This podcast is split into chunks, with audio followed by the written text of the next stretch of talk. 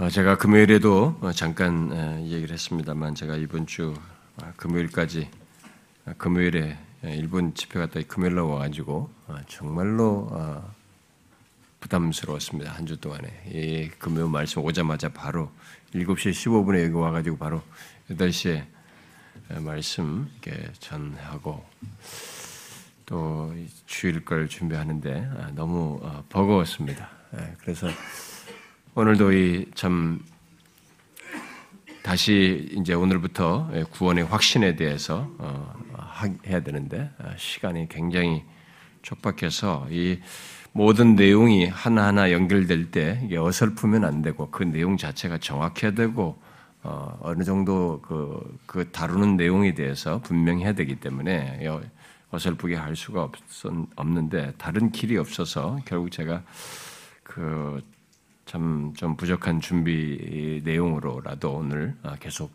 그동안 우리가 이 시간에 살펴왔던 구원의 확신에 대해서 어, 살피려고 합니다. 어, 구원의 확신에 대한 이 내용은 누구든지 예수를 믿으면 구원의 확신을 가져야 하고 또 가질 수 있다라는 것이 성경이 말하는 바입니다. 그런데 교회 안에는 자기가 아, 예수를 진짜로 믿는 신자인데도 구원의 확신을 갖지 못하고 계속 반복되게 자기가 구원에 받지 않은 것 같은 생각에 또 함몰되어서 또 신앙생활을 결핍되게 풍성히 못 누린 경우도 많이 있고 또또 다른 경우에는 사실상은 구원을 받지 않았는데 자기가 교회 생활에 익숙하고 어, 어, 여러 가지 지식이 있다 보니까 그런 지식으로 자신이 구원받았다고 스스로 착각하는 이런 사람도 교회 안에 있어서 사실은 목적상으로는 예수를 믿는 우리 모두가 아, 구원의 확신을 더 풍성히 누리도록 하기 위해서 우리가 연속적으로 이 구원의 확신에 대해서 어, 살피고 있습니다. 벌써 제가 서른 번 가까이 한 스물여덟 번쯤 되나요? 아, 왔는데요. 지금 후반부에 이제 이르게 되었습니다.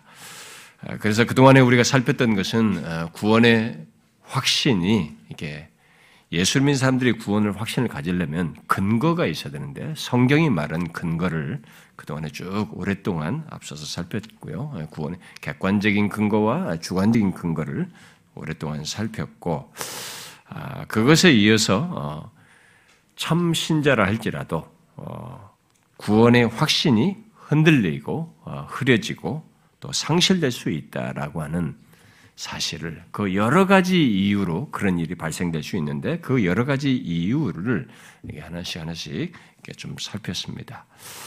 아, 이제 그 모든 구원의 확신에 대한 이제 후반부 결론 부분이라고 말할 수 있겠죠. 이제는 구원의 확신과 관련해서 어, 이제 하우에 대해서 얘기를 하려고 합니다.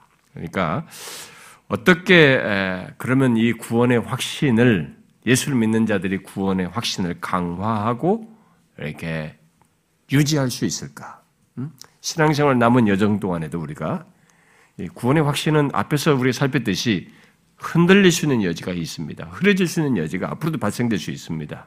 그런데 그렇게 그러지 아니하고 우리들이 앞으로 계속적으로 이것을 구원의 확신을 강화하면서 더 어, 지속할 수 있는, 계속 유지할 수 있는 그 길이 무엇인지 아, 그 부분을 어, 이제 살피고 어쩌면 덧붙일 때는 마지막에는 구원의 확신의 어떤 열매라고 할까요? 그, 그런 것들을 좀 마지막 덧붙인 다음에 이 시리즈를 아, 마무리를 하려고 합니다. 아, 지금 제가 생각하기로는 아, 이걸 하면서 틈틈이 제가 창세기를 돌아가서 창세기 1장부터 11장, 특별히 1장부터 3장을 아, 주일날 시간에 다룰까 하는데요. 어, 어, 지금 머릿속으로는 어, 음, 창세기 1장부터 3장으로 본 성경 전체를 이렇게 생각을 하고 있습니다. 너무 거대할지 모르지만 제가 평생에 이미 창세기도 한번 쭉 어, 우리 다 했습니다만 금요일 시간에 그 깊이 강의를 하질 않았습니다. 아, 그건 남겨놓은 것이죠. 어, 이제 근데 성경 창세기 1장부터 3장을 가지고 성경 전체를 보는 것입니다. 창세기 1장부터 3장의 내용이 나중에 결론으로 모든 것이 성취되어서 최종적으로 결론이 되는데 이것의 완성이 계시록의 끝부분이기도 합니다. 그렇기 때문에 저는 1장과 3장을 가지고 어, 성경 전체를 보는 이런 방식을 시도할까 하는데 그게 과연 가능할지 제가 아, 모르겠어요. 지금 시도를 하는데 너무 많은 것들을 제가 좀 준비를 해야 될 것 같아서 자료도 제가 틈틈이 보는데 음, 그것은 왜냐하면 이 세상은 이 진화론의 지배를 강하게 받고 있거든요. 예. 근데 그런 것에 대해서 성경과 맞물려서 이런 것들을 창조와 관련된 모든 것에 대해서 얼마든지 성경적으로 어, 그러면서도 과학을 능가하고 과학의 도움도 적절하게 받으면서 말해줄 수 있는 내용들도 많고 인간의 타락과 죄와 모든 것의 시작이 다 여기 있어요. 그리고 하나님의 존재에 대한 모든 것의 스타트도 여기서 시작됩니다. 그런 것들을 하나씩 하나씩 할까 하는데 제가 제 생각에는 한 2, 3년 걸릴 거라고 생각이 돼요. 창세기 1장부터 3장을 살피는데 어, 그것이 이것 이후에 할 수 있기를 바라고 있습니다. 네, 그러기 위해서는 제가 조금 더 준비할 수 있는 시간이 필요한데 어떻게 될지 모르겠어요. 근데 어쨌든 이제 이 구원의 확신에 대한 이 마무리를 어, 앞으로 몇 주쭉 어, 이어가면서 어, 하도록 하겠습니다. 자, 성경은 어, 요한일서 수신자들이든 어, 또 오늘, 우리가 읽은 이 베드로 후서 수신자들이든 어, 또 히브리서 수신자들도 마찬가지고 1세기 당시 그리스도인들이 구원의 확신을 갖지 못하는 상태에 있었던 것을 이렇게 배경적으로 어, 말을 하면서 어, 구원의 확신을 갖지 못할 수도 있다라고 이렇게 그래 그런 경험이 신자들은 있을 수 있어라고 이렇게 끝나질 않고 확신을 갖기 위해서 힘쓸 것을 권하고 있습니다. 확신이 없는 상태를 그냥 용인하고 봐주는 것이 아니라 확신을 갖기 위해서 힘쓸 것을 권합니다. 요한일서의 기록 목적의 그 권면에 예, 권면이 담겨져 있고 여기 베드로 후서 1장은 똑같이 여기도 그런 그런 어, 확신을 갖대야 할 필요를 당연히 얘기하면서 여기 그 베드로후서 1장은 그것을 넘어서 구체적으로 방법까지 우리에게 말을 해주고 있습니다. 어, 오늘 우리가 이제 어, 읽었던 본문 10절에 와서는 그러므로 형제들아 더욱 힘써 너희 부르심과 택하심을 굳게 하라. 너희가 이것을 행한즉 언제든지 실족하지 않는다. 그랬습니다. 힘써 부르심과 택하심 확신을 굳게 할 때 언제든지 실족하지 아니한다라고 말을 하고 이어서 이같이 하면 우리 주 곧 구주 예수 그리스도의 영원한 나라에 들어감을 넉넉히 너희에게 주시리라. 이렇게 말하고 있습니다. 사도 베드로는 예수 믿는 자들이 확신이 흔들리거나 상실되는 것을 있을 법한 것으로 그저 용인하며 넘어가지 않고 언제든지 실족하지 않기 위해 더욱 힘써 확신을 가져야 한다라고 말을 하고 있습니다. 오늘 우리가 주목하려고 하는 것은 더욱 힘써라는 말이에요. 우리는 확신을 갖기 위해서 구체적으로 어떻게 해야 하는가에 앞서서 아직 확신이 없거나 또 확신이 흐려지거나 이른 상태에 그냥 놔두지 말고 그냥 거기에 머물지 말고 또 그대로 그냥 있지 말고 언제든지 실족하지 않고 또 우리 구주 예수 그리스도의 영원한 나라에 들어감을 넉넉히 주시는 것을 결국 확신을 갖고 신앙 여정을 가기 위해서 더욱 힘쓰라고 하는 이 권면을 따라서 우리가 이제 이 하우에 들어와서 더욱 힘쓰는 문제, 이 문제를 확신을 갖기 위한 더 힘쓰는 문제를 어, 생각해 보려고 합니다. 우리가 함께 읽겠습니다만 앞에 5절에서부터 더욱 힘써 5절에서도 더욱 힘써라는 어, 하는 말을 하죠. 라고 거기서부터 말을 하면서 확신을 갖기 위한 길과 방법을 어, 이렇게 뒤에서 어, 언급을 하죠. 그러면서 그런 방법을 따라서 힘써야 한다라고 말을 합니다. 아, 나중에 여기 1장의 그 내용을 1장의 그 내용을 살펴보겠습니다.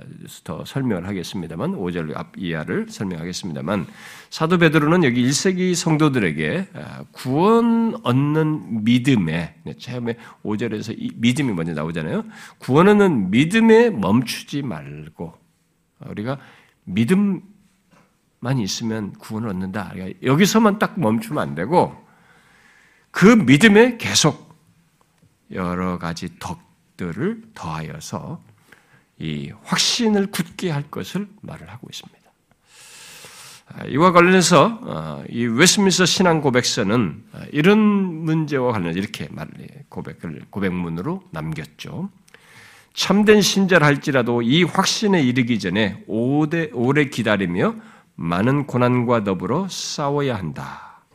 그러나 하나님이 그에게 은혜로 주신 것을 알 수 있도록 성령이 능히 깨닫게 하여 주심으로 그는 이상한 계시가 주어지지 않아도 보통 방편을 올바르게 사용하여 이 확신에 이를 수 있다.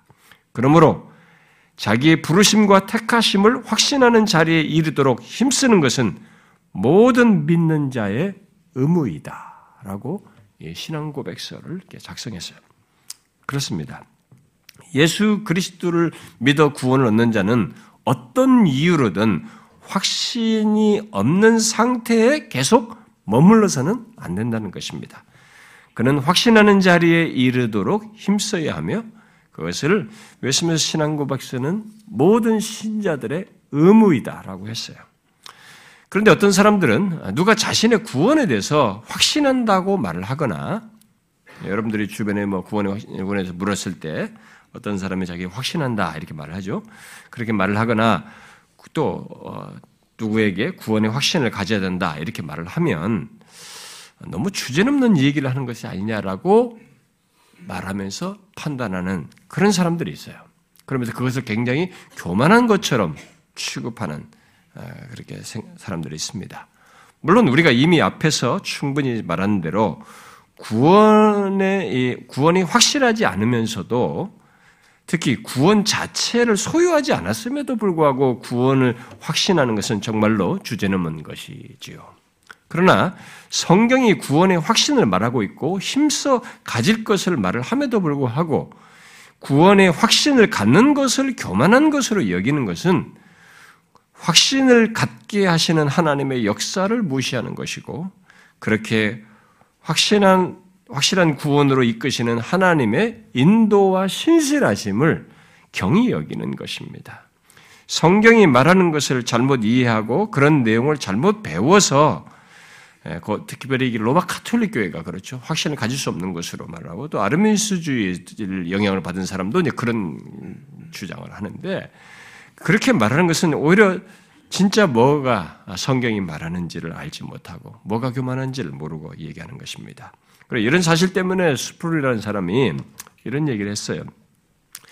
잘못된 신학이 잘못된 확신을 낳고 올바른 신학이 올바른 확신을 낳는다 그랬어요.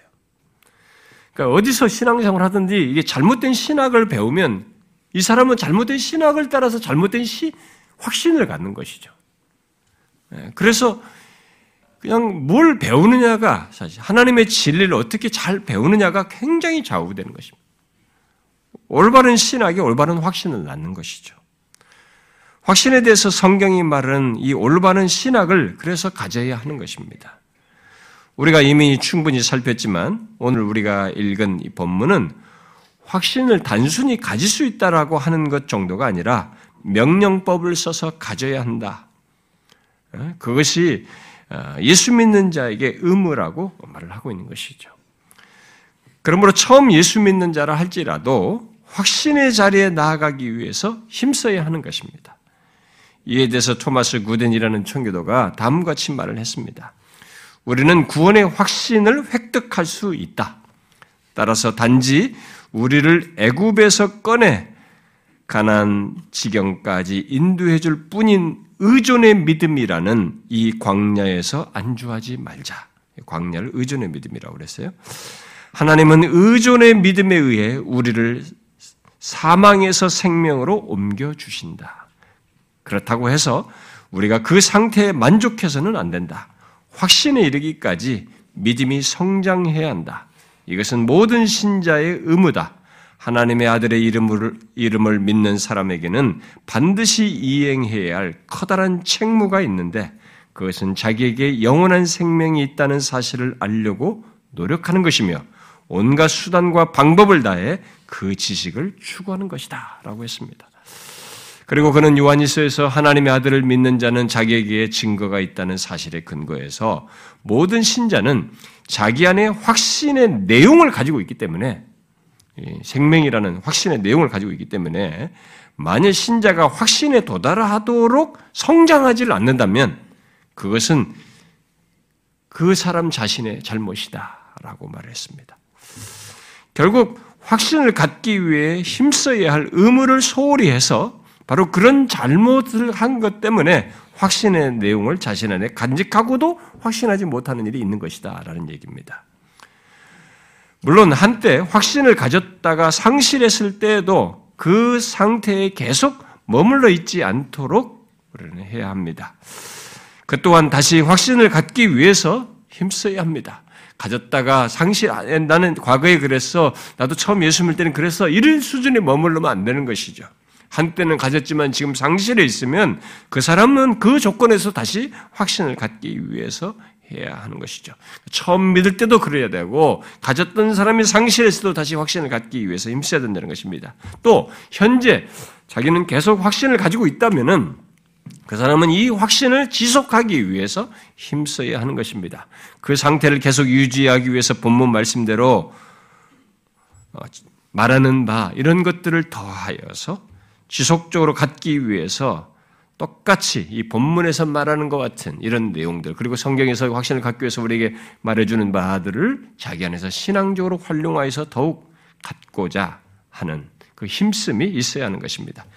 비록 확신이 이미 말한 대로 하나님의 선물이지만 그럼에도 예수 믿는 우리들은 모두 본문 말씀대로 또 히브리서 기자가 말을 한 대로 우리는 부지런함을 나타내어서 끝까지 소망의 풍성함을 가질 책임이 있는 것입니다. 히브리서 6장에 이렇게 말했지요. 우리가 간절히 원하는 것은 너희 각 사람이 동일한 부지런함을 나타내어 끝까지 소망의 풍성함에 이르러 그랬습니다. 여기 소망의 풍성함은 문자적으로 번역하면 소망의 확신이에요. 끝까지 소망의 확신을 확신에 이르기를 원했던 것입니다. 아무리 현재 확신을 가지고 있어도 이 말을 할 때 이 히브리 수신자들의 앞에 배경은 그들이 그렇게 부지런히 열심히 잘 뭔가를 하고 있었어요. 하고 있었는데도 계속 또다시 덧붙이는 것입니다. 너희 각 사람이 동일한 부지런함을 계속 나타내어서 소망의 확신에 이르기를 바란다라고 말했던 것이죠. 그러니까 아무리 확신을 가지고 있어도 우리는 확신이 흐려지고 상실할 수 있는 많은 유혹과 어떤 경험을 할 수도 있는 것입니다. 그런 시험을 받을 수 있기 때문에 이 지속적으로 끝까지 소망의 확신을 갖는 문제는 우리 모두가 견지해야 하는 것이죠. 그러나 우리는 어, 그 어떤 경험을 가지든지 끝까지 소망의 이 충만한 확신에 이르기 위해서 지속한 어떤 성경이 말하는 것들을 계속 가져야 합니다. 어쩌면은 여러분들은 이런 내용 하면 비결이 뭘까?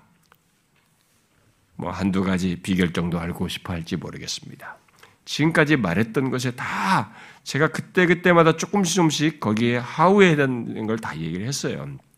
그런데 이것은 전 신앙의 삶의 영역에서 이 대답이 나와야 돼요.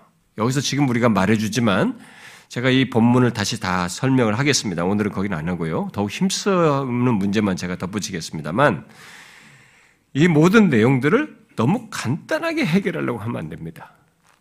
여러분 구원의 확신을 갖는 이것은 우리가 하나님과의 신앙의 전반적인 삶의 영역 속에서 경험적으로 갖는 문제예요. 간단하게 생각하는 것은 아닙니다. 그런데 우리가 먼저 생각할 것은 왜 성경은 결국 하나님은 예수 믿는 우리에게 확신을 갖기 위해서 힘쓰라고 하느냐라는 거예요. 이 사실을 아, 우리가 일시적으로 어, 설사 확신을 상실한다 할지라도 이미 이 사람은 구원받은 사람이고 확신도 경험했던 사람, 아는 사람인데도 성경은 왜 우리에게 자꾸 확신을 가지라고 하느냐는 거죠. 어, 설사 회복하여서라도 갖기를 원하는 것은 그리고 확신을 가진 사람들은 계속 지속하기를 원하는 것은 우리들이 확신 속에서 풍성함을 누리도록 하고자 하는 궁극적인 긍정적인 이유, 어? 목적도 있지만 그것에 앞서서 예수 믿는 우리들 모두가 여러 가지 이유로 확신을 상실할 수 있는 여지를 다 가지고 있는 것입니다. 이것은 사도 바울이라서 안 가진 거 아니에요. 모든 사람이 가질 수 있는 여지가 있는 것입니다. 단지 그것을 성경이 말하는 바를 따라서 이 신앙적으로 힘쓴 것, 힘씀으로써 그것을 이겨나가지, 우리 모두가 다 확신을 상실할 수 있는 여지를 가지고 있습니다.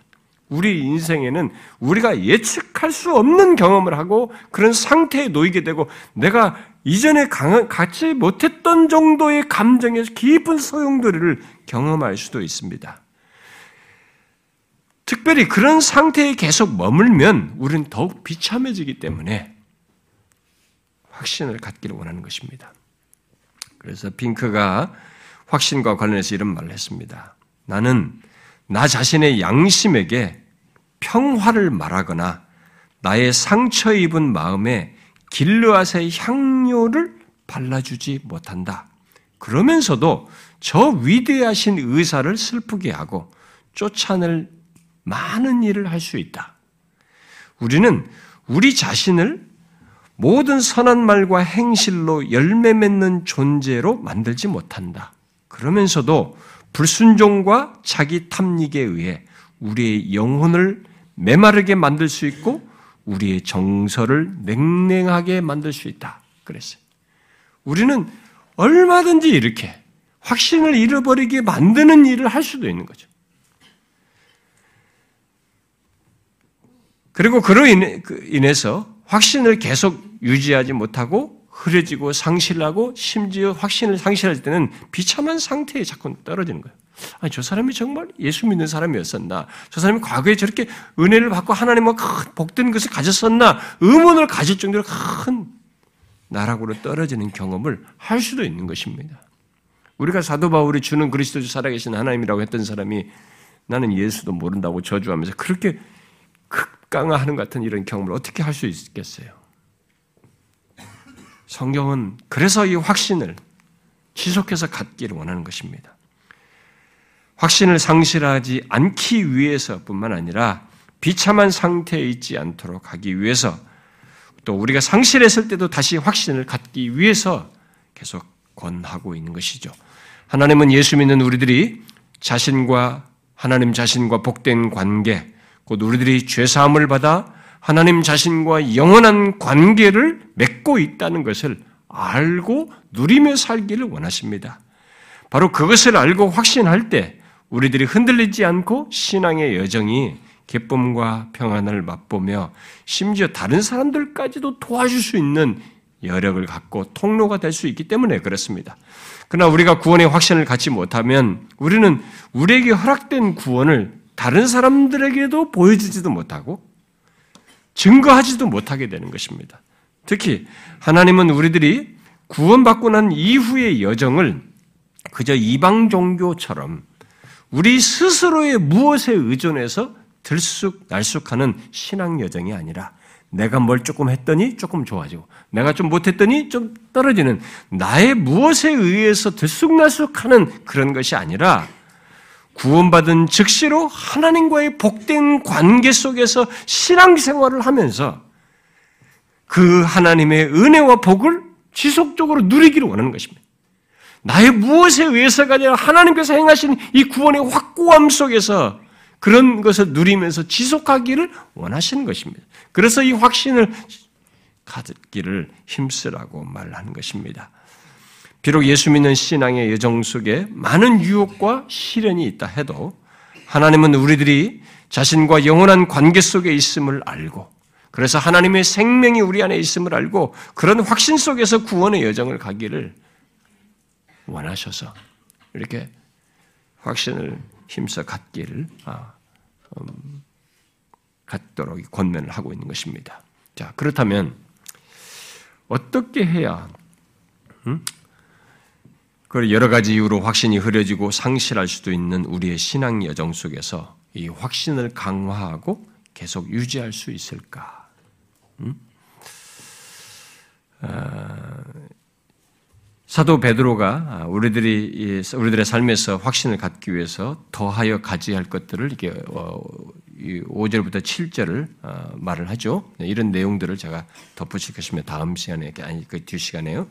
그러나 그에 앞서서 그 확신을 강화하고 어, 유지하기 위해서 먼저 우리가 이게 어, 앞에서 살폈던 내용들을 좀 정리하면서 거기에 덧붙여야 될 내용이 있습니다. 자, 먼저 소극적인 것부터 제가 아, 말씀을 드리겠습니다. 어, 제가 시간이 좀 더 여유가 있었으면 이 내용들을 조금 더 제가 깊이 하고 좀 더 더더 할 수 있었는데 아주 간단하게만 제가 이 얘기를 하게 돼서 너무 아쉽습니다. 결국 이것을 이렇게 지나가게만 하게 되는데 혹시 보완할 것이 있으면 제가 다음 시간에 또 더 보완을 하도록 하겠습니다. 자, 제일 먼저 우리들이 우리의 확신을 강화하고 유지하기 위해서 힘써야 할 것은 먼저 소극적으로 소극적이고 부정적인 것이라고 볼 수 있죠. 소극적으로 경계할 것이 있습니다. 그것은 하나님께서 어, 그리스도 안에서 행하신 객관적인 근거 우리가 이미 살폈었죠. 우리의 구원을 확실하게 만든 하나님께서 그리스도 안에서 행하신 이 객관적인 근거들 다 있었어요. 그 객관적인 근거들을 뒤로 하고 내 안에서 일어나는 생각이나 감정적인 동료를 따라서 확신을 갖는 이런 내면에서의 어떤 반응을 거부하는 것입니다. 분별하여서 거부하는 것. 이것부터 먼저 잘 하셔야 됩니다. 확신을 지속하고 유지하기 위해서는 이렇던 상태에서도 회복하는 때도 마찬가지예요. 앞으로도 여러분들이 지금 확신하고 있는 사람도 그걸 지속할 때 무엇에 의해서 확신을 자꾸 가져야 되느냐라는 이 문제가 계속 제기될 수 있는데 그때 분별을 여러분이 정확하게 하셔야 됩니다. 자꾸 하나님께서 그리스도 안에서 행하신 이 객관적인 근거들, 주관적인 근거도 포함되어서 마찬가지죠. 이 하나님께서 성경이 말한 근거를 뒤로 하고 자꾸 내 안에서 일어나는 생각과 감정적인 동료를 따라서 확신을 판단하려고 하는 이런 것들을 여러분들이 차단하셔야 됩니다. 거부하셔야 됩니다. 사도 요한이 요한일서 수신자들에게 구원의 확신을 갖도록 하기 위해서 요한일서를 쓴 그 배경 속에는 객관적인 근거 위에서 주관적인 근거를 가진 것에 가지고 그것에 가지고 확신을 갖는 것이 아니라 자꾸 다른 연으로 자신들의 구원을 판단하는 여지가 있었고 영향을 받는 문제가 있었고 그들은 그래서 확신을 갖지 않는 상태를 가지고 있었기 때문에 결국 그렇게 말한 것입니다. 결국 자신들에게 일어나는 어떤 생각과 감정에 의해서 이 성경이 말한 근거가 아닌 것에 의해서 확신을 얘기할 때는 대부분 자기 안에서 일어나는 생각과 감정을 따른 것이며 어떤 영향을 받던 어떤 이유를 통해서는 그런 모습을 가지고 있었던 거죠. 그래서 이 객관적이고 주관적인 측면에서의 근거를 말하고 사도 베드로 어, 어, 요한이 요한일서 5장에서 증거는 이것이니 하나님이 우리에게 영생을 주실 것과 이 생명이 우리들 안에 있는 것, 어, 있는 것을 봐야 된다라고 5장에서 말을 했던 것입니다.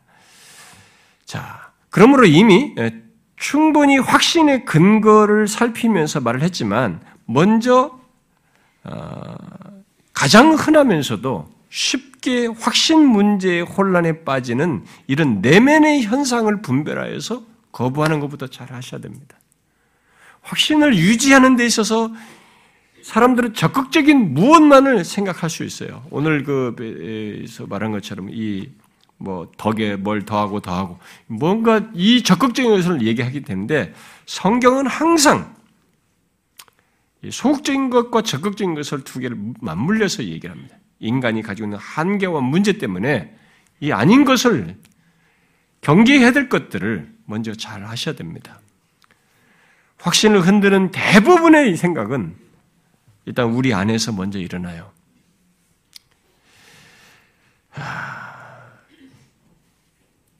분명히 그리스도 안에서 확고한 위치에 있음에도 불구하고 어, 하나님께서 그리스도 안에서 확증하시고 우리에게 드러내신 증거가 있음에도 불구하고 구원의 확신과 관련해서 흔들리는 대부분의 경우는 어떤 이유로든 자신 안에서 일어나는 생각이나 감정의 이 변화 속에서 확신을 의심하게 되고 확신으로 또 반대로 그 생각과 감정 그걸 따라서 확신에 대한 이 감정이 벅차오르기도 하고 이 여기서 이게 업앤다운을 시작하는 겁니다. 사람들이. 이미 제가 이런 얘기를 앞서서 다 했습니다. 그러나 정리 차원에서 얘기하는 거예요. 우리의 구원의 여정에는 끝없는 내면의 갈등과 싸움이 있습니다. 그것이 거의 죄와 죄를 빌미로 하는 사단의 간계한 역사로 인해서 있습니다만 잘 보시면 근거가 불충분합니다. 제가 모든 사람들의 구원 문제를 이런 얘기를 들어보면 근거가 없는 자기들의 감정과 생각을 가지고 얘기를 해요. 그러니까 그렇게 예수를 믿으면서도 예수 믿는 자의 구원에 대한 설명을 하는 모든 명확한 근거, 풍성한 근거를 뒤로 하고 자기가 보고 느끼고 지금 주변에서 들은 그것에 근거해서 자기 생각과 감정에 의해서 하는 것입니다. 특별히 죄나 이 죄로 인해서 사단이 우리 안에서 시험하여서 의심을 갖게 하거나 이렇게 하게 될 때 잘 보시면 근거가 없어요. 사단이 무슨 근거로 가져갑니까? 죄를 가지고 얘기하겠죠. 근데 구원을 얘기하면 죄를 극복한, 죄를 해결한 하나님께서 그리스도 안에서 행하신 더 명확하고 엄청난 근거가 있습니다. 이걸 뒤로 하고 작은 근거를 가지고 사단에 의해서 넘어가게 되는 것입니다.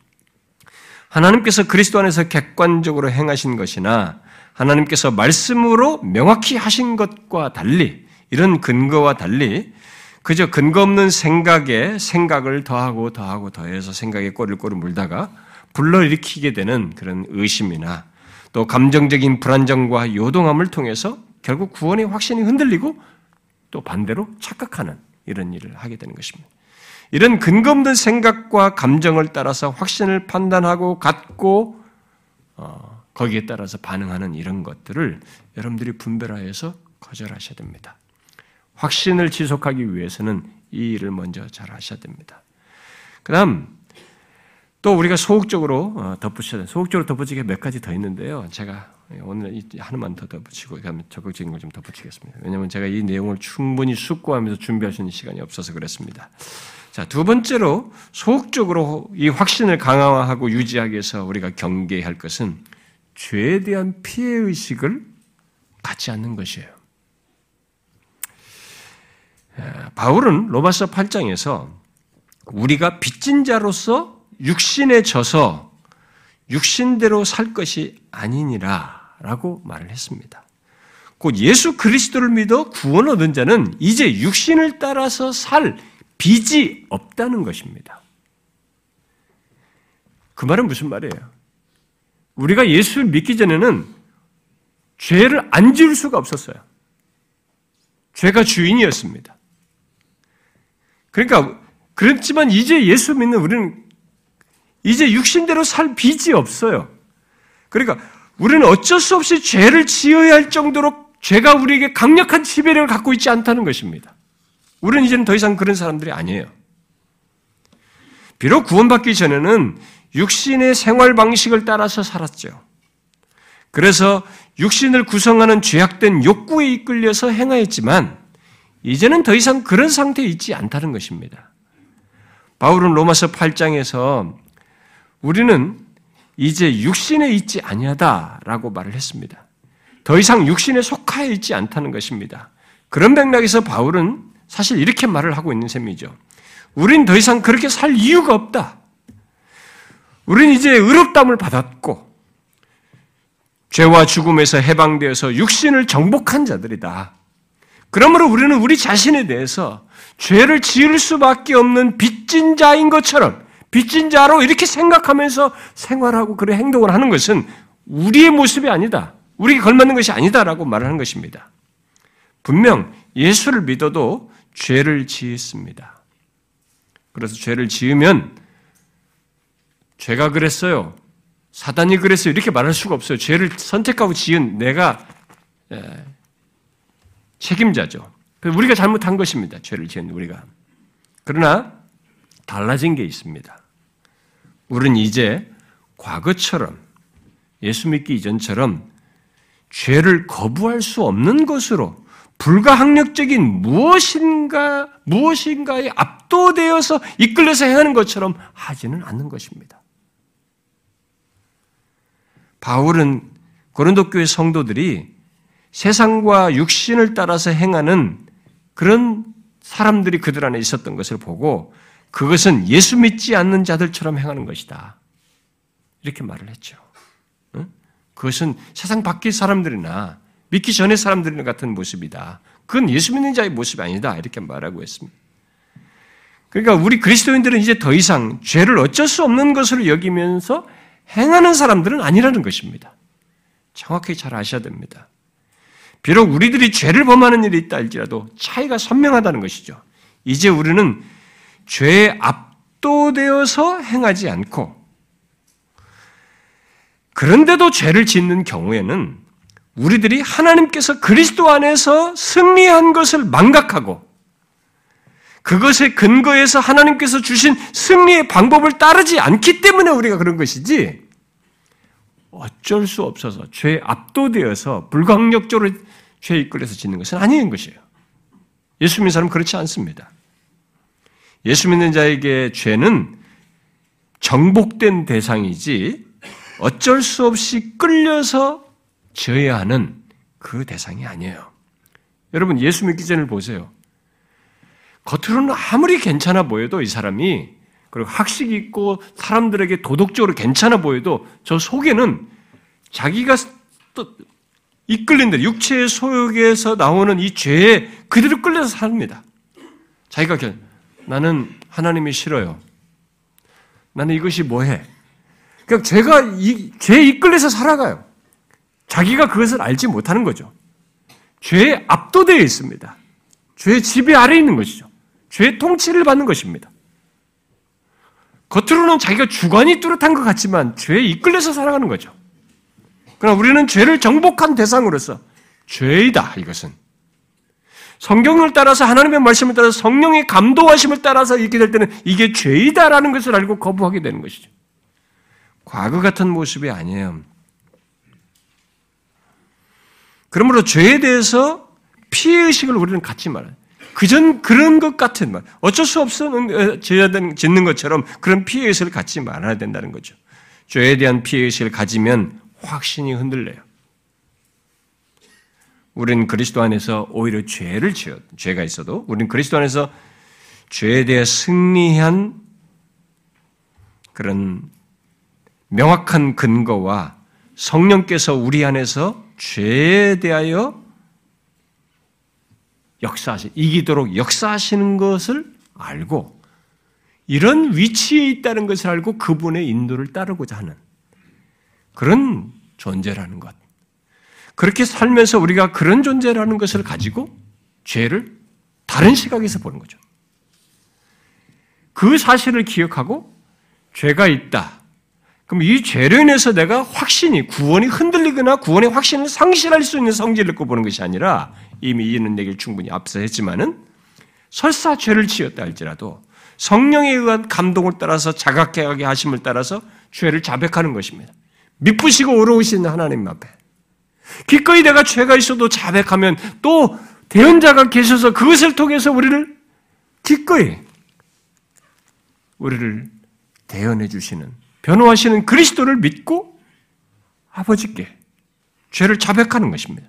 자백함으로써 여전히 확신을 가질 수 있는 자이다라고 하는 것을 지속하는 거죠. 그래서 확신을 유지하는 것입니다. 죄를 피해시 가지고 보는 것이 아니라 죄를 이렇게 긍정적으로 그럼에도 불구하고 성령의 감동하심을 따라서 우리 대언자 되신 예수 그리스도를 의지하여 믿부시고 오신 하나님 앞에 자백함으로써 회복할 수 있는 여전히 생생한 관계를 가질 수 있는 이 구원의 복을 누릴 수 있는 자라는 것을 기억하면서 살아가는 것이다. 확신을 유지하기 위해서 우리가 유념할 중요한 사실이 이 죄 문제예요. 여기서 덧붙일 게 더 있는데 제가 여기서 오늘은 이 정도만 얘기를 하는 것입니다. 바울이 로마서 8장에서 말했잖아요. 영으로서 몸의 행실을 죽일 수 있는 자로. 예수 믿는 사람은 성령을 통해서 성령으로서 이 몸의 행실을 죽일 수 있는 자인 것입니다. 이런 역사가 내 안에 있다는 것이 죄를 범하는 것보다 더 중요한 거예요. 예수를 믿지 않을 때는 죄에 대한 무슨 어떤 저항이라든가 죽일 수 있는 능력이 없었는데, 이제는 영으로서 몸의 행실을 죽일 수 있는 그런 사람이에요, 내가. 그래서 이 죄에 대해 피해의식을 가질 것이 아니라 이런 오히려 적극적인 사실을 가지고 그런 증거를 인하여서, 아, 죄를 죽일 수 있는, 성령에 의해서 죄를 죽일 수 있는 자. 예? 그리고 죄를 있어도 자백함으로써 회복하여 여전히 하나님과의 관계를 누릴 수 있는 자이다. 라는 것을 기억함으로써 이 확신을 유지하는 것입니다. 자, 이 소극적으로 살필 것들은 제가 좀더 어, 다음 시간에 좀 더 더 얘기를 하기로 하고요. 여기에 좀 이제 더 덧붙여서 이 내용과 함께 어, 적극적인 내용을 제가 조금 더 두 가지 정도 덧붙이고 싶습니다. 어, 우리들이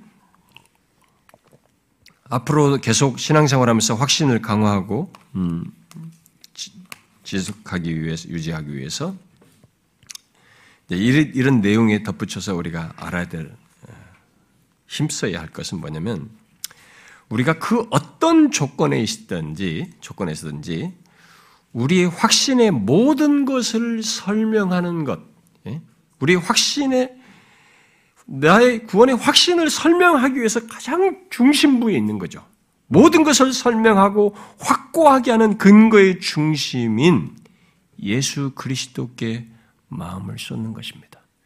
여러분, 확신을 지속하기 위해서 제가 우리 교회에서 왜 모든 얘기를 할 때마다 또 사도 바울이 그렇게 강조하는 것을 놓치지 않고 반복되는 예수 그리스도에 대해서 제가 그때마다 지나지 않고 반복해서 가르치는 설명하는 이유를 여러분이 아셔야 됩니다.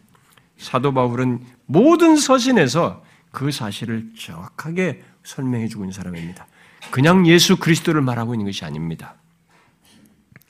우리가 어떤 조건에 있든지 간에 우리의 확신을 설, 우리의 확신의 모든 것을 설명하려면 그 중심으로 딱 어디서 이르러야 하냐면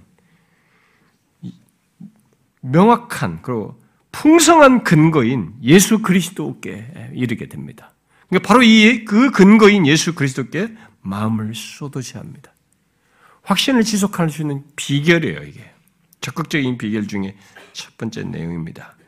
바울은 로마서 3장에서 예수 믿는 우리들에 대해서 그리스도 예수 안에 있는 속량으로 말미암아 하나님의 은혜로 값없이 의롭다함을 얻게 되었다라고 했습니다. 그리고 5장에서 의롭다함을 받은 우리들이 갖고 누리는 모든 것을 예수 그리스도로 말미암아서라고 말을 했어요. 또 우리가 그리스도의 피로 말미암아 의롭다함을 받았기에 그로 말미암아 장차 그의 진노하시면서 구원을 받을 것이다라고 말을 했습니다. 뭘 얘기하더라도 이 확실한 얘기를 꺼낼 때마다 우리의 구원의 확실함을 얘기할 때마다 바울은 다 예수 그리스도를 결부시켜요. 그리고 우리의 현재와 미래의 모든 것, 최종 운명과 구원의 확실함을 말할 때도 하나님의 사랑으로 말을 하면서 로마서 8장 끝부분에서 그 사랑을 어떻게 말해요? 우리 주 그리스도 예수 안에 있는 하나님의 사랑이라고 이렇게 말해요. 분명히 하나님의 사랑인데도 거기에 그리스도 예수 안에 있는 하나님의 사랑이라고 말을 하고 있습니다. 우리의 현재와 장래의 확고함, 곧 구원의 확신을 무엇에 근거해서 또 무엇에 연결해서 말하고 있는가를 우리가 주목해야 돼요. 성경에서 보면요. 다 뭡니까? 그리스도예요. 그러므로 예수 그리스도를 믿는 자는 자신의 어떠함을 설명할 때뿐만 아니라 자신의 구원의 확신을 갖고 또 설사 이뤘어도 회복하여 갖는 길은 예수 그리스도 안에서 있게 된 사실을 붙들고 지금도 우리의 확신을 위해서 계시며 중보하시는 예수 그리스도를 바라보고 그에게 마음을 쏟는 것이에요. 이게 하우의 중심부에 있어요. 이것은 이미 객관적인 근거를 말할 때다 아, 많이 말을 한 사실이지만 어떤 조건에서든지 확신을 강화하고 어, 계속 유지하기 위한 최고의 방법은 이것입니다. 예수 그리스도께 마음을 쏟는 것이에요. 그래서 신앙생활하면서 이 사람의 신앙의 깊이가 예수 그리스도에 대한 이해가 깊어지고 그분께 마음을 쏟으면서 그분이 행하신 것 안에서 신앙의 체계를 갖는 사람들은 확신이 견고해요. 거의 그렇습니다. 여러분들이 우리 교회 오기 전과 여기 와서 신앙생활하면서 같이 배우면서 여러분들에게 조금이라도 영적으로 견고해지고 확고해진 이유를 한번 잘 파악해 보세요. 말씀, 말씀이 어떤 말씀이었습니까? 잘 보세요. 그리스도예요. 그러므로 예수 믿는 자로서 아직 확신을 갖지 못하고 있거나 흐려져 있거나 상실한 상태에 있다면 또 현재 확신 속에 있지만 계속 그 확신을 지속하고자 한다면 그 어떤 방법이나 체험 또는 여타의 수단적인 것보다 그런 건 다 일시적이에요. 체험이든 어떤 방법이나 이런 것들은 다 일시적이에요. 그것보다 우리 주 예수 그리스도께 마음을 쏟아야 합니다. 그것보다 실천적으로 확신에 이르고 또 잃었던 확신을 회복하고 유지하는데 중요한 것은 없습니다. 토마스 브록스는 확신을 갖고 유지하기 위해 우리의 마음을 그리스도께 쏟아야 한다는 것을 이런 식으로 어, 확신 심지어 확신도 중요한데 확신 자체보다도 그리스도가 더 중요하다고 하면서 이런 식으로 말을 했어요. 결과보다는 원인에 더 마음을 쏟으십시오. 확신은 감미롭지만 그리스도는 더욱 감미롭습니다. 확신도 사랑스럽지만 그리스도는 더욱 사랑스럽습니다. 확신은 많은 위로와 즐거움을 안겨주는 꽃임에 틀림없습니다. 하지만 그것은 꽃일 뿐입니다. 그리스도에 비할 때 확신은 정말 아무것도 아닙니다. 그러므로 여러분의 눈과 마음을 제일 먼저 또 가장 많이 그리고 최종적으로 그리스도께 고정시키도록 하십시오. 그렇게 하면 확신은 여러분이 어디를 가든지 함께 할 것입니다.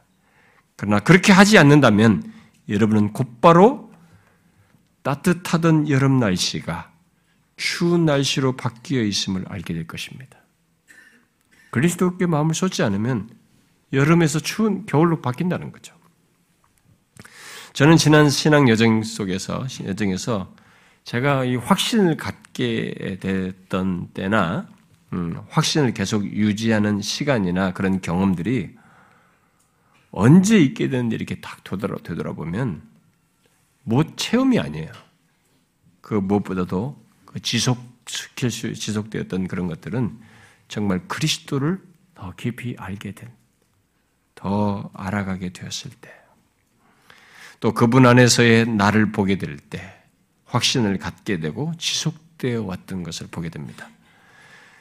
왜냐하면 그분 안에서 나의 구원의 모든 것이 있게 되었고 그리스도 안에 나의 현재와 장래가 다 보장되고 있고 지속할 근거가 분명히 있기 때문에 그렇습니다. 그러므로 그리스도를 알아갈수록 확신은 더욱 깊고 풍성해지고 견고해지는 것을 지금까지 저는 경험해 왔어요. 여러분도 그렇지 않습니까? 처음 구원의 확신을 갖게 될 때도 그렇고 일시적으로 흐려지거나 상실된 상태에서 다시 회복하여 가질 때도 그렇고 계속적으로 확신을 갖게 되는 유지할 때도 보면은 항상 예수 그리스도를 더욱 깊이 알고 그에게 마음을 쏟으며 그 안에서 은혜의 풍성함과 예수 믿는 나의 복됨을 봄으로써 갖게 됩니다. 설사 상실되고 절망할 때도 가닥이 어디서 희망이 하나도 안 보일 것 같을 때에도 나를 설명할 수 있는 그럼 뭐냐 이게 마지막 남은 것이 그리스도께서 행하신 것 안에서밖에 없어요.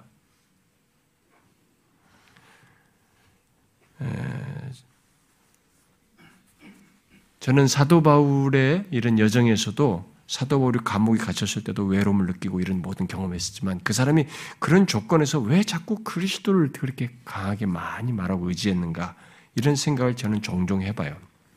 왜냐하면 저 자신도 목사로서 여러분들이 볼 때는 제가 설교하는 것만 보고 그러니까 제가 무슨 무슨 강한 것처럼 이렇게 생각하지만은 그렇지 않아요.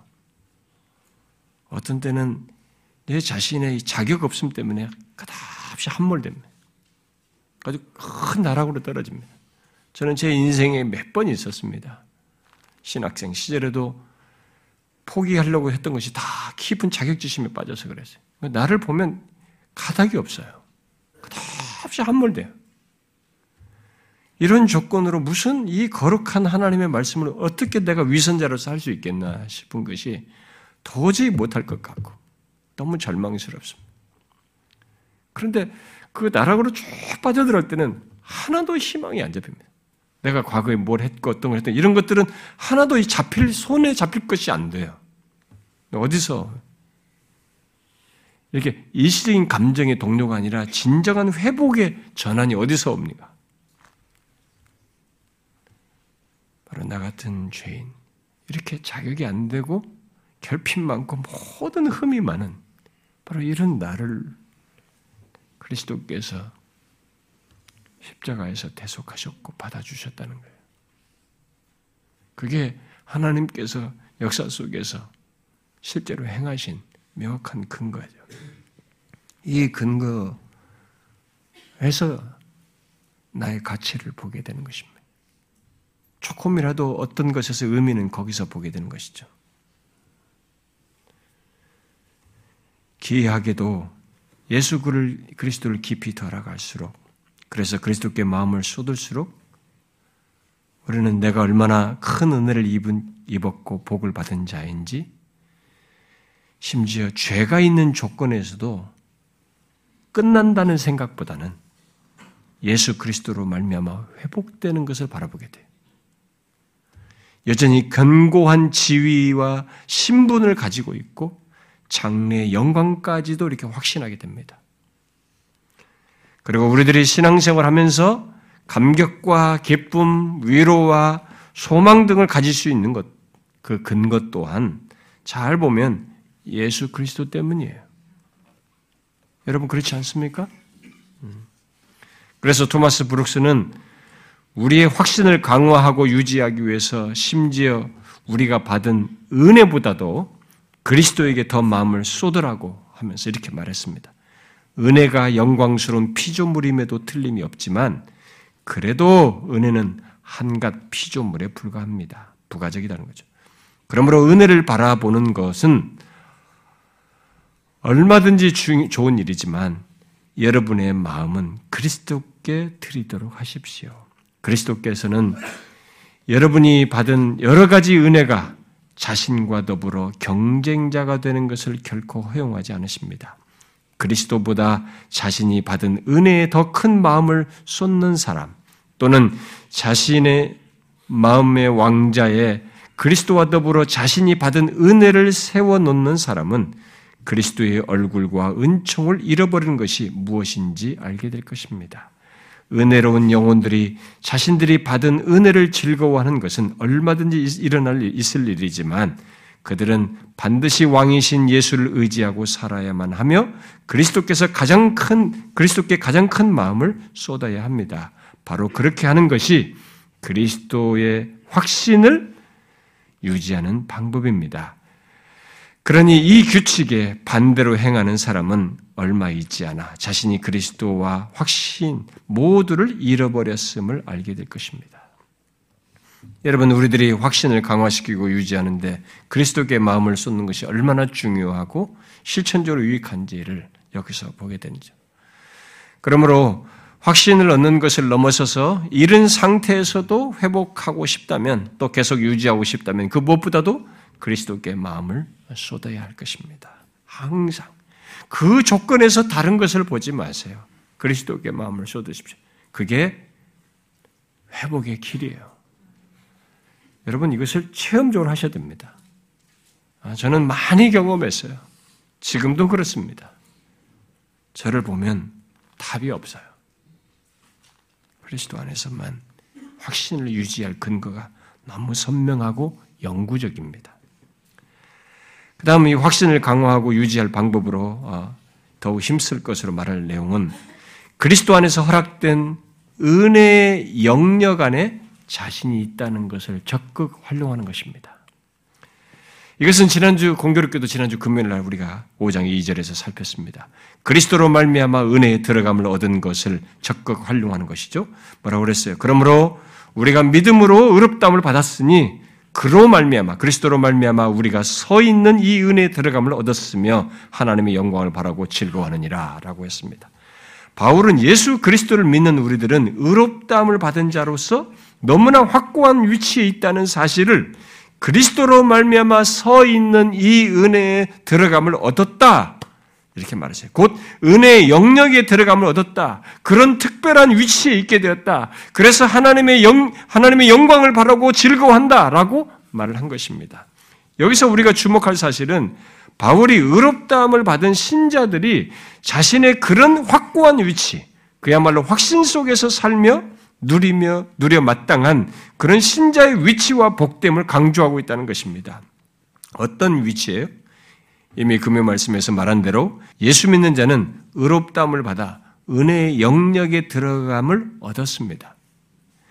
그래서 하나님의 모든 은사와 복을 받으며 그와 교제하며 살 수 있는 특권적인 위치. 우리 자신으로 보면 자격이 안 되는데 그리스도로 말미암아 우리는 이제 달리 보는 거죠 하나님께서 그리스도로 말미암아 우리를 사랑의 눈으로 대하시는 그런 은혜의 영역, 특권적인 위치에 있게 되었다는 것입니다. 그러므로 예수 믿는 우리들이 내가 어떤 조건에 있든지 확신을 강화하고 계속 유지하기 위해서는 이 사실을 활용해야 되는 거죠. 그 자신이 그리스도로 말미암아 들어감을 얻은 이 은혜 영역이 있다. 벗어날 수 없는 새로운 영역의 삶의 영역이 나는 있다라는 것을 활용하는 거죠. 그것을 인지하고 어떤 이유로든 확신을 잃게 됐을 때 자신이 지금 어디에 서 있는지, 어디에 거하고 있는지, 어떤 영역이 있는지를 상기함으로써 다시 확신할 뿐만 아니라 확신을 지속하는데 이 사실을 활용해서 어, 유지해야 되는 것이죠. 어떤 일이 있어도 아무리 흔들릴 조건에 있어도 또 힘든 일이 있어도 또 확신을 상실할 조건에 있어도 우리는 하나님의 은혜의 영역에 거하는 자들이다. 내가 지금 어떤 조건, 설사 죄가 있는 조건이랄 때도 나는 은혜 아래 있다. 은혜의 영역 안에 거하고 있다는 것을 활용하는 거죠. 보세요. 그러면은 흔들릴 일이 없는 것이죠.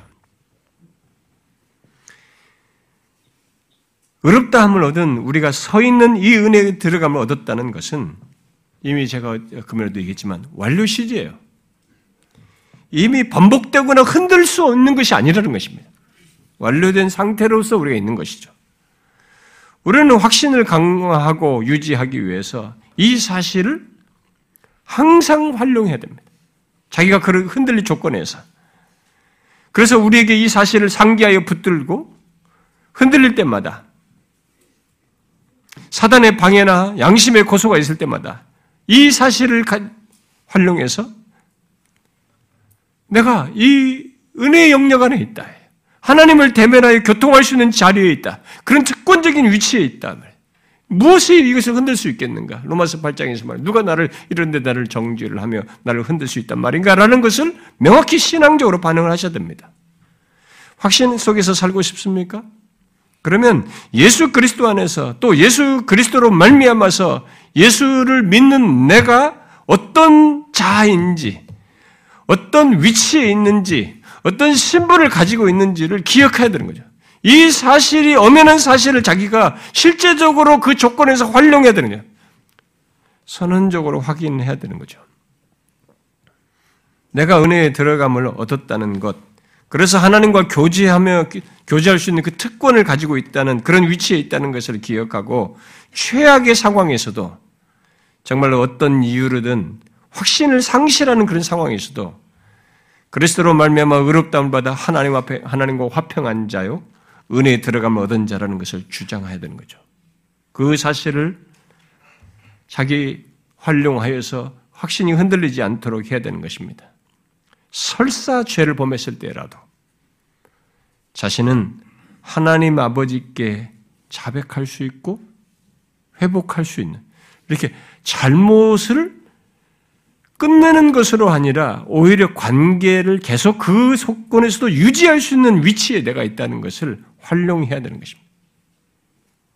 그러니 여러분 어떤 상황과 조건에서든지 또 우울한 날에도 힘들 때에도 심지어 죄에 미끄러졌을 때에도 확신을 갖기 위해서 자신이 은혜에 들어감을 얻었다는 것을 기억하고 그 특권적인 지위를 활용하십시오. 예수 믿는 자가 가지고 있는 형용할 수 없는 특권이에요. 그 어떤 사단의 참소가 있어도 나는 하나님께 죄를 자백함으로써 여전히 확신을 누릴 수 있는 사람이다. 그런 자녀이다. 나의 무엇 때문이 아니라 예수 그리스도로 말미암아 내가 은혜에 들어가면 얻은 자이다. 나는 그 영역이 있는 자라고 하는 것을 주장을 하셔야 되는 거죠. 상기해야 되는 것입니다.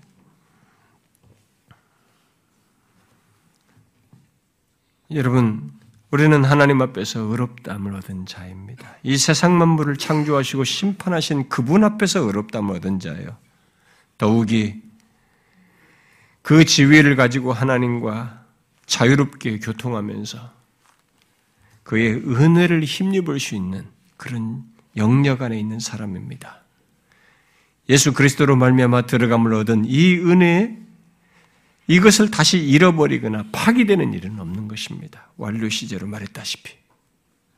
단번에 들어와서 이제 그 상태에 우리는 머물러 있는 것입니다. 이 사실을 매일 상기하는 거죠. 그래서 제가 왜 로이존스 목사가 그 회중들에게 당신들이 매일 아침에 일어나면서 나 같은 자이지만 과거에 어렵담을 받은 자인 것을 상기함으로써 시작하라고 했는지 그게 하루 일상 속에서 확신을 지속해주는 비결이에요. 제가 보니까. 아주 놀라운 사실이에요. 신앙에 있는 사실을 상기하는 거예요. 우리는 있는 사실도 망각해서 못 누릴 때가 많습니다. 그런데 있는 사실을 상기하면서 누릴 수 있는 것 중에 하나가 뭐냐면 어렵다면 얻었다는 거죠. 하나님 앞에서 우리가 어렵다면 얻은 자이다. 그런 자이다라고 하는 것을 상기함으로써 출발하는 것이 얼마나 하루를 자기가 어떤 자인지를 알고 삶으로써 확신을 유지할 수 있는지 참 놀라운 사실이에요. 저는 여러분들이 앞으로 계속 유지하는 문제는 있는 사실을 붙들고 주장을 하십시오. 특별히 우리가 그리스도 안에서 지금 바뀔 수 없는 어떤 영역에 지금 있는 것이요. 뒤바꿀 수 없는, 번복할 수 없는 영역에 있는 것입니다. 이 특권적인 위치에 있다는 것을 기억하고 나를 가장 힘들게 하는 죄조차도 그 특권적인 위치에서 하나님 앞에 다루는 것이죠. 넘어지지 않을 것입니다. 제일 우리를 힘들게 하는 게 죄거든요. 저도 제일 고통스러운 게 죄예요. 아, 이렇게 죄를 짓는 난데 이게 나를 가장 힘들게 합니다. 이런 모습이 내 안에 있는데 이게 제일 힘든 것입니다. 그걸 이길 비결이 없어요. 다른 비결이 없습니다. 그리스도로 말미암아 이 은혜에 들어감을 얻은 것, 내가 그 영역 아래 있는 것이죠. 하나님 앞에서 이런 어렵다을 얻은 자의 지위를 가진 것, 이것을 상기할 때, 그 가장 힘든 것에서 벗어날 수 있어요. 오히려 확신을 가질 수 있습니다. 사랑하는 성도님 여러분, 앞으로 우리는 이 확신을 지속하는 데 많은 문제와 어려움과 시험들을 받을 수도 있습니다. 그러나 성경은 그 이상, 그것보다 더 많은 대답을 해주고 있습니다. 그 영구, 영원토록 흔들리지 않을 근거를 우리에게 말해주고 있습니다. 그리스도 안에서 얻게 된 이 놀라운 지위를 말해주고 있습니다. 이것을 붙드십시오. 저는 여러분들이 세월이 지나면 지날수록 그리스도를 더 체험적으로 깊이 알므로써 이런 확신을 갖고 지속하는데 좀 견고한 신앙으로 갔으면 좋겠어요. 여러분들이 공부를 하잖아요? 우리 성경 공부 하잖아요. 십자가든 뭐든 간에. 잘 보세요. 우리 교회에서 성경 공부하는 모든 내용 속에 제가 얼마나 그 모든 내용 속에 복음을 담고 있는지 한번 보십시오. 이유가 있습니다. 뭘 얘기하더라도 제가 구약을 얘기하더라도 거기서 복음을 제가 얘기하고 있어요. 그리스도 안에서 성취되는 모든 내용을 다 담고 있습니다. 저는 단순 윤리를 말해본 적이 없어요. 우리가 무엇을 해야 된다는 것을 이것을 먼저 앞세운 적이 없습니다. 근거를 얘기했습니다. 그리스도 안에서 행하신 근거를 얘기하고 그 다음에 그러므로 무엇을 얘기했습니다. 신자는 그렇습니다. 그러니까 나의 무엇을 가지고 나를 평가하기 전에 그리스도께서 나의 죄를 대속하시고 나를 어떤 사람으로 바꾸었는지, 나를 어떤 사람이 되게 했는지를 가지고 먼저 나를 보고 성경이 말한 그 순서대를 따라서 우리가 부족한 거, 문제되는 것을 하나님 앞에 다루면서 더하고 더하고 더하는 것입니다. 여기 베드로스 1장 5절에서 7절에 말한 것처럼 더하는 것이 있어야 되는 거죠. 저와 여러분이 그런 신앙의 체계를 견고히 가져서 확신을 누리면서 신앙생활 할 수 있기를 바랍니다. 기도하겠습니다.